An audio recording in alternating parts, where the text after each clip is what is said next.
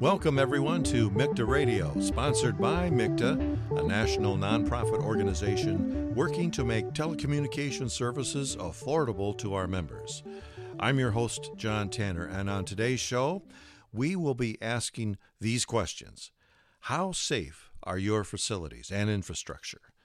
Do you have a viable plan or a strategy when and if a catastrophic event occurs, such as active shooter, sabotage, terrorism, biological, or chemical threats? How do you keep your organization running, your systems fully functional if such event occurs? Are you ready for these internal or external threats? Now, today we're going to talk with some experts on why and how you should evaluate your organization's vulnerability to these type of attacks. With us today, we have Brec Wilshusen, and Brec is joining us again. He just we just finished a show previously to talk about this issue in regards to educational facilities, but he's here again to talk about today's topic with regarding health agencies and organizations. And welcome, Brec. And we also have with us Lionel Harris, and uh, we are going to be talking with these gentlemen about health facilities and uh, the issues that they need to examine in order to plan for and provide a good security plan. So I would like to start by just getting our listeners a little bit more familiar with you folks. And uh, Lionel, if you could tell us a little bit of your biographical information, your work experience, and how you got involved in this this kind of thing. Okay, good morning, everyone. John said, My name is Lionel Harris. Uh, I'm a retired Air Force Lieutenant Colonel with just over 29 years of uh, military service. Uh, my background uh, from the day I joined the service uh, has been in security, but I guess I got really seriously interested in vulnerability risk analysis in 1999 when I was assigned to the headquarters Air Forces Security Forces Center, uh, working in that Force Protection Division. Uh, I worked there for about two, two and a half years. And after retirement, I continued to work there as a DoD contractor until 2013. Uh, I've led teams, conducted vulnerability assessments and risk analysis, uh, numbering 5 to 14. And I've conducted or been part of over 185 assessments. Uh, some of the sites have included off-base medical facilities and schools.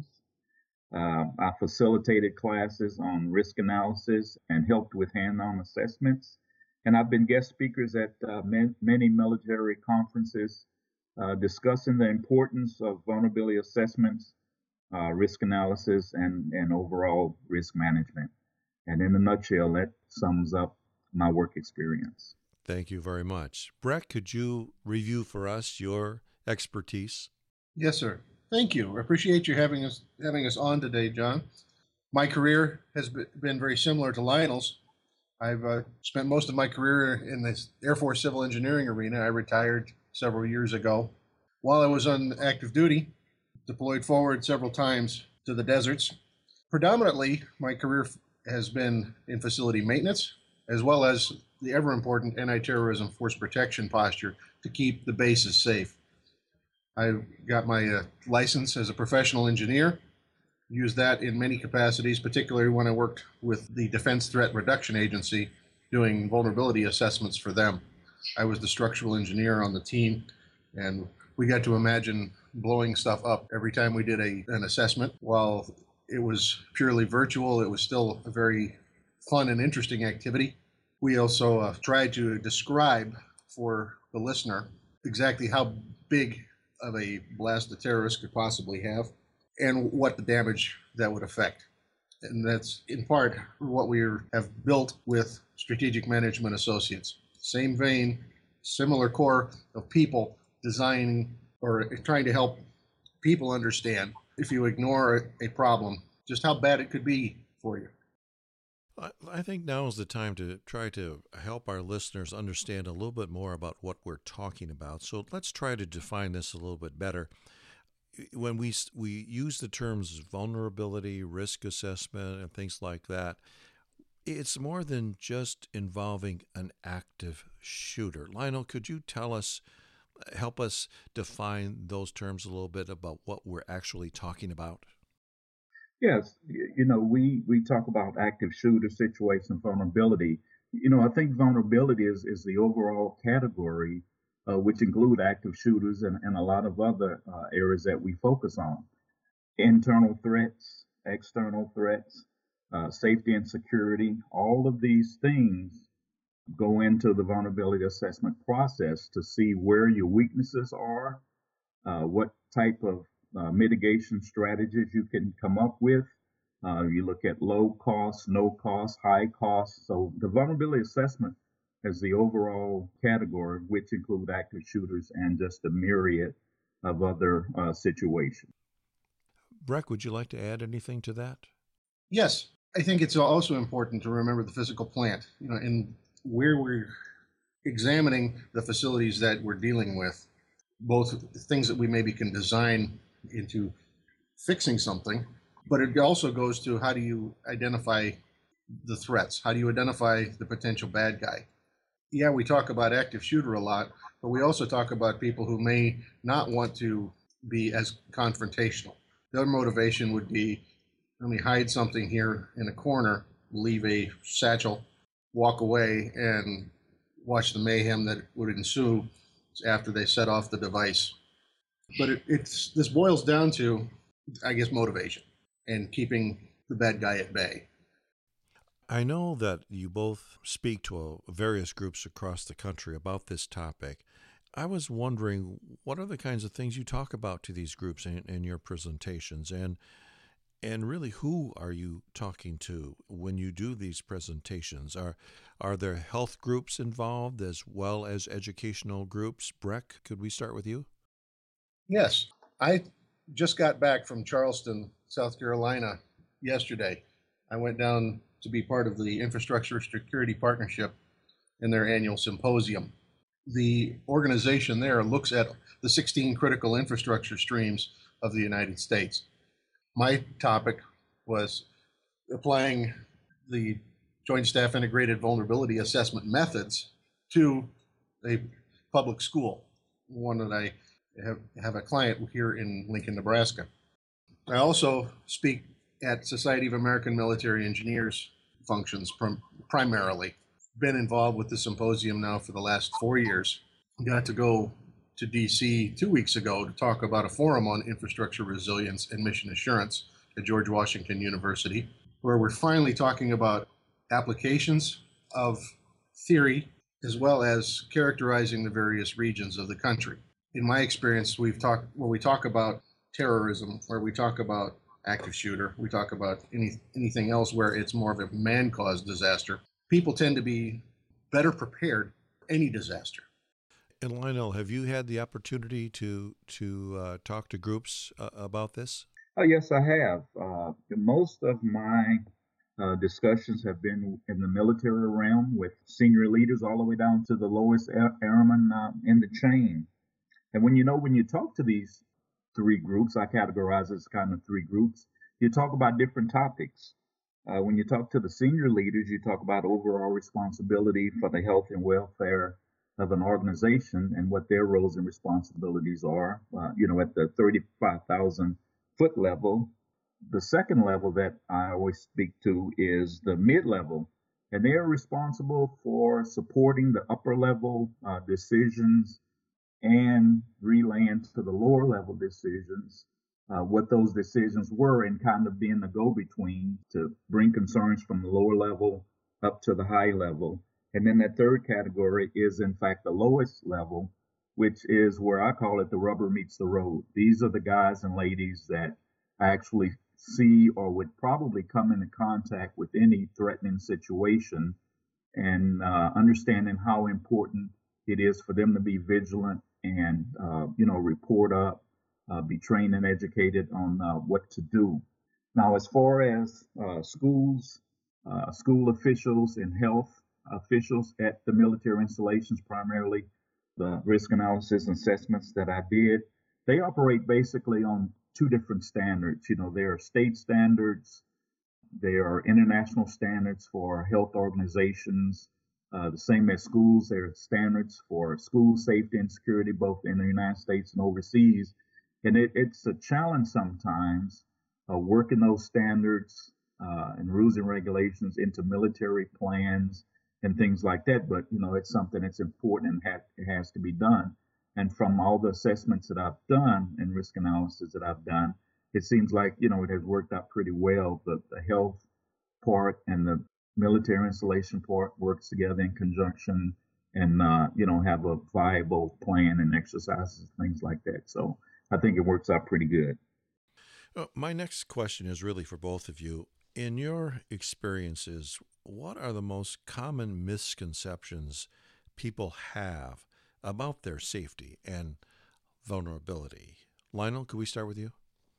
Oh yeah, you know that's easy one. You know, and we hear it all the time, and I'm sure Brec, uh, you'll agree with probably the the two or three that I have on my list, and uh, you probably have a couple more too. But the biggie that I hear all the time is there's no threat here. It's not going to happen here. And we know it only takes one incident for that to change, and it has happened here, uh, and it probably will happen here. The second item that I that I've gotten that we hear a lot is I've got this big report, I've got this big set of findings.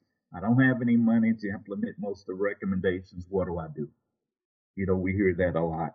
Uh, another factor that weighs into this is we hear that it costs too much money to implement. But most importantly, probably, is we get the excuse or you hear, you know, people will not adapt very well to these changes. They'll slow customer service down. They'll degrade time to get in and out of a facility. It'll reduce the amount of people uh, or services we can provide. And you know, you always, always hear that until something happens. So, you know, that's my short list of what we hear as uh, misconceptions or the negativity for implementing findings of vulnerability assessment and risk analysis. Well, Brec, I'm sure you'll you'll agree with Lionel on on those points. I wholeheartedly agree with him. I mean that that is everything in a nutshell. But let me add add to it. This goes to prioritization. Yeah, there's a when a disaster happens, a lot of a lot of money suddenly gets available. But the trick is how do uh, you convince an elected official to realize that they, the investment isn't all that big. Or looking at it from the counterpoint, how do you know when something has been successful?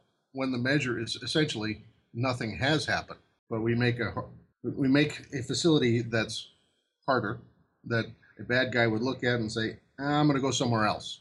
When nothing happens, life is fine. Life goes on. People tend to forget about the priority that anti-terrorism force protection is towards the top of anybody's list, or it should be.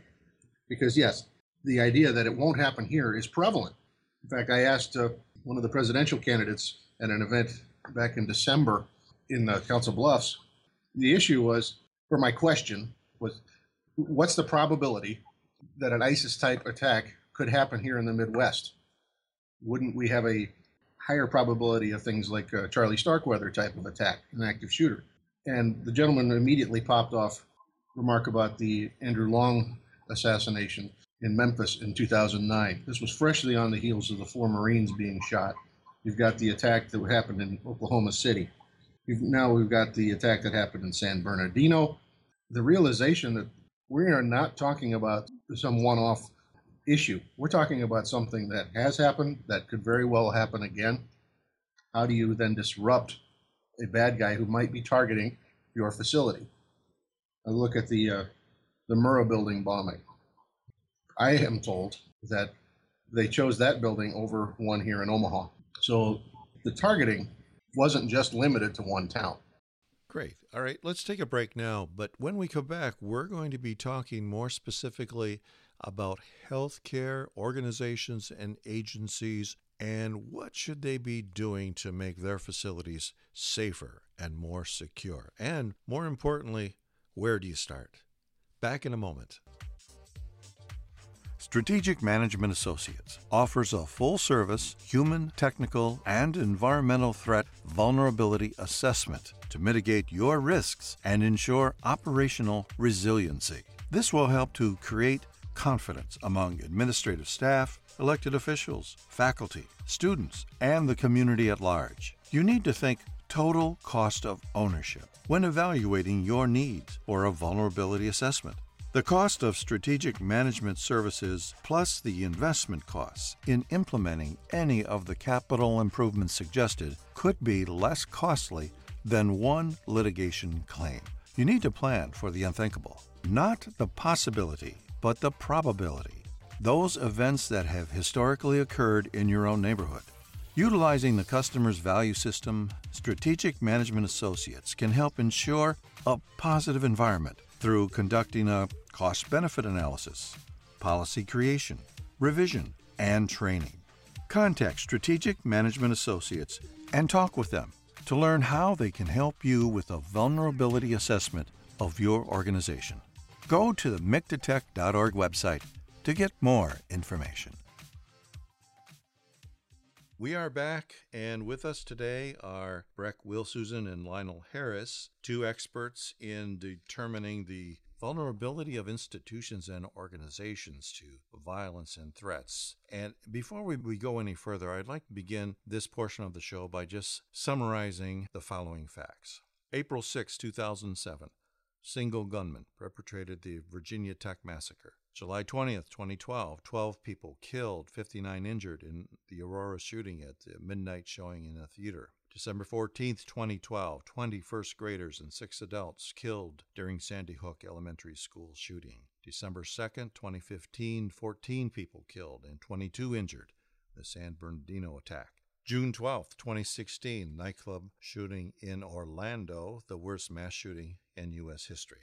And these are just of the few of the numerous active shooter instances that occur every year in the United States. We have a university, a movie theater, elementary school, a nightclub. And these are places most people feel safe and would never expect someone to suddenly start shooting. Now, these active shooter incidents are difficult to predict since they occur without warning and are typically over within minutes. There are, however, ways that you can help prepare your organization for an event like this and potentially save lives. And that's what we are talking about here today. But before we get into the planning and strategy stuff, I want to address an issue that points to this notion by many organizations that feel they are safe enough Despite the shootings, there are, at least there appears to be a sentiment out there that we're okay. We've got this covered and we're doing all we can do. So, to that end, I'd like to do a little bit of role playing with our guests, if I may, and imagine a scenario where we're sitting in a large meeting room. And on one side, you have hospital CEOs, because a lot about what we're talking about here today is really about healthcare agencies and institutions, et cetera. But for the sake of this role play, uh, let's assume that on one side of this table, there are those hospital CEOs and there are college presidents and technology directors for nonprofits, et cetera. And you, gentlemen, are two experts. You're sitting on the opposite side of this table. I'm the moderator of the group, and I ask you, experts, please tell the representatives on the other side of this table in a persuasive manner why they need to pay more attention to how they address violence in the workplace within their organizations. And Brec, I'd like to start with you. The timing is right. The timing is necessary. As you've just specified, events can happen and continue to happen. When I look at the alligator incident in Disney down this month, very sad event. And while nobody is culpable for much there. You have an owner that feels responsible for protecting its guests. The pain and suffering that they're about to endure possibly could have been avoided. So here we are, we're talking about workplace violence. The person in uh, at the Pulse nightclub, he was casing the joint for weeks. He was going in and looking at the various means that he could introduce his attack. He was looking at, after targeting, examining where their shortfalls were, assembled his material, and then went in and made sure that everything was still the way it was when he did his initial assessment before he started pulling the trigger. So those events happen and continue to happen. Lionel, what can you add to the conversation about how to address violence in the workplace? Uh, I echo Brec's uh, sentiment as well. You know, our society is changing. Our society has become unpredictable. There's so much ideology and thought processes uh, out there that it, it, appears that we're always behind in thwarting threats. Uh, he mentioned alligator attack. You know, you talked about the five uh, recent incidents that we've had. It's incumbent upon our, our leaders in our hospitals, colleges, businesses, uh, and whoever might hear this presentation that planning is the key. We've got to think out of the box. We've got to use historical data. We've got to look at trends and actually seriously sit down and develop plans to address these situations. Now, will we be able to address each and every situation that may or may not come up? The question is, or the answer is no. But we've got enough data out there, enough trends, and we've got a lot of smart people out there. But we've got to take this a little bit more serious because saying it won't happen here is basically out the window because it will happen here. It's just a matter of when. And the more prepared we are to address it, the better we will be at saving lives. Well, let me ask you this question that sometimes might come up in this kind of conversation or discussion about being prepared. What do you say to those who would say to you, to either one of you, that look, our organization, we have all this workplace violence prevention stuff covered in our employee handbook? How would you respond to them on that? Brec. John, I would ask to, I would respond immediately.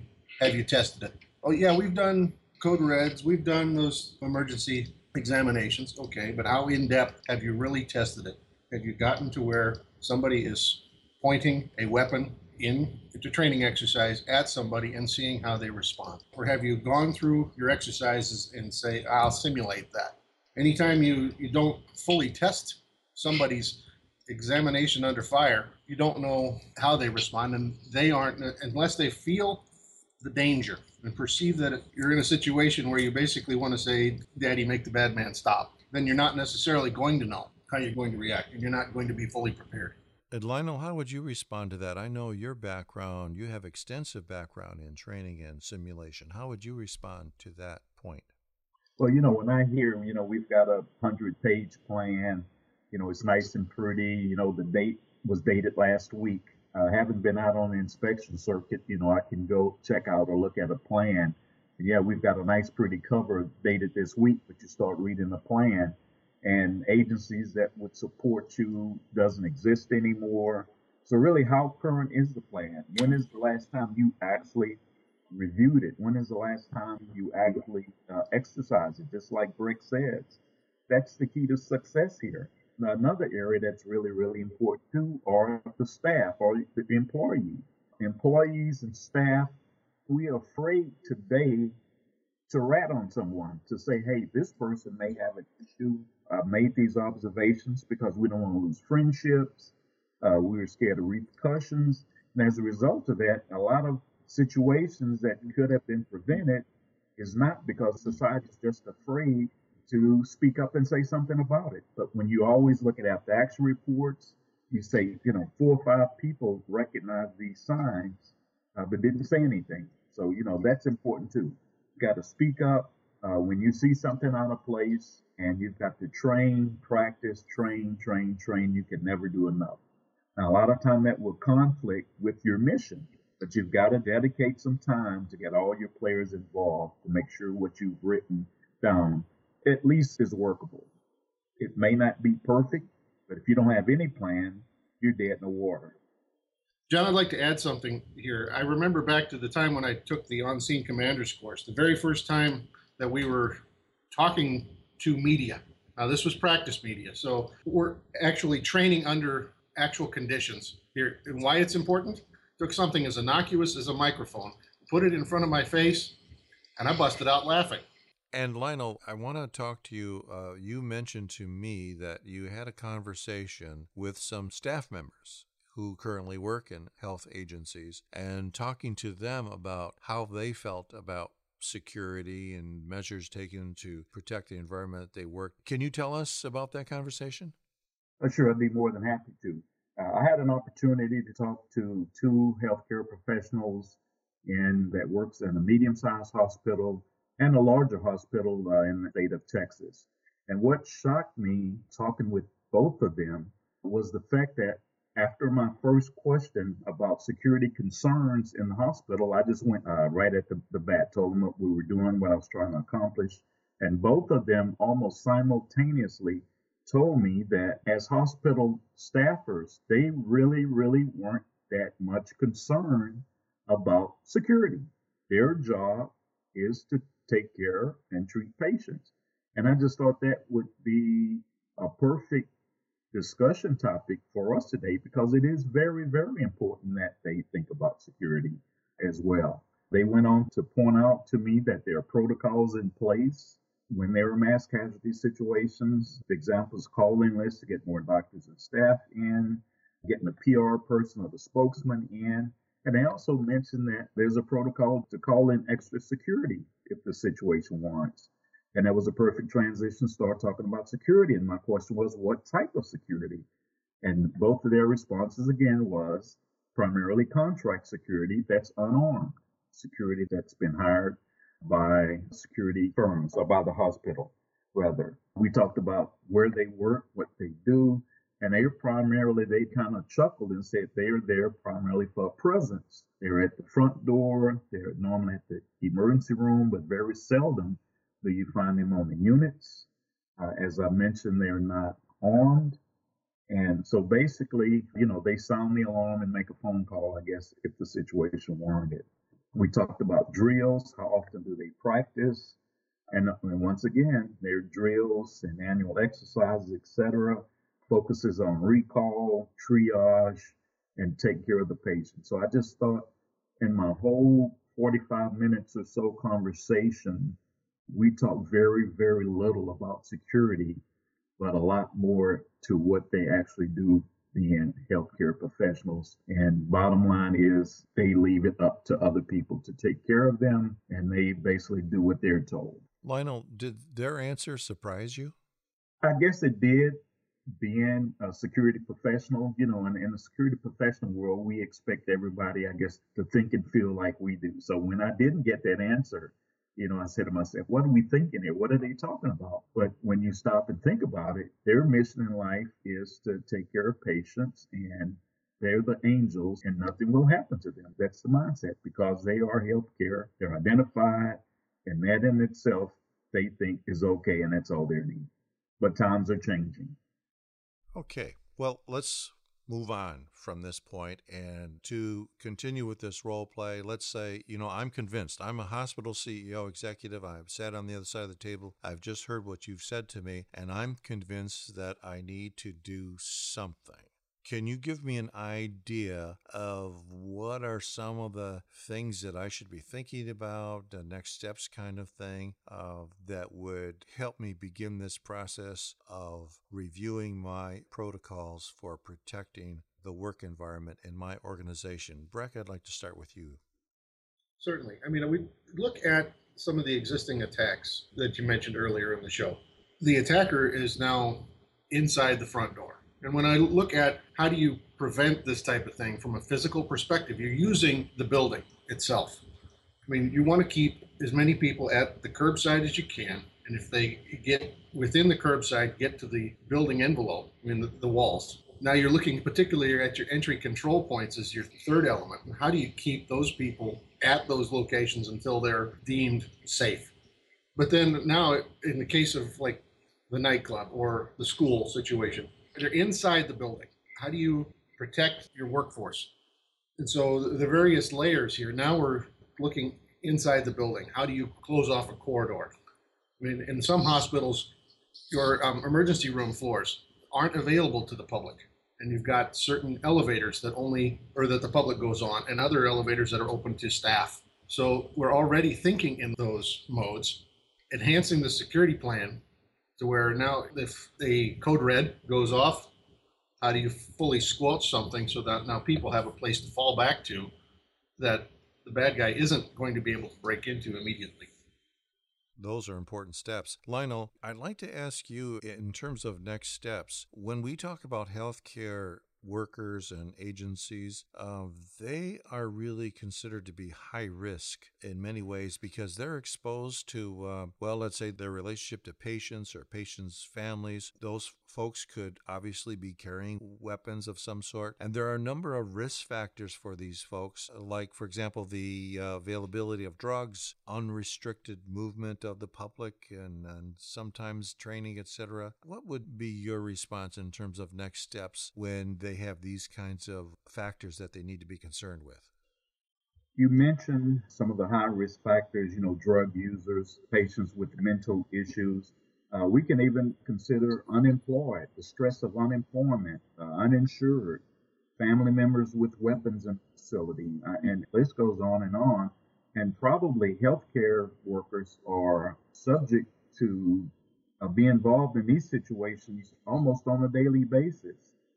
Brec has mentioned some of the layered defenses you know, access control, visitor badging, visitor identification, restriction to certain areas of the hospital, and just vigilance. I'm a vigilance person. People have just got to be looking around uh, their surroundings. What is this person doing? And not be afraid to say something, to sound the alarm.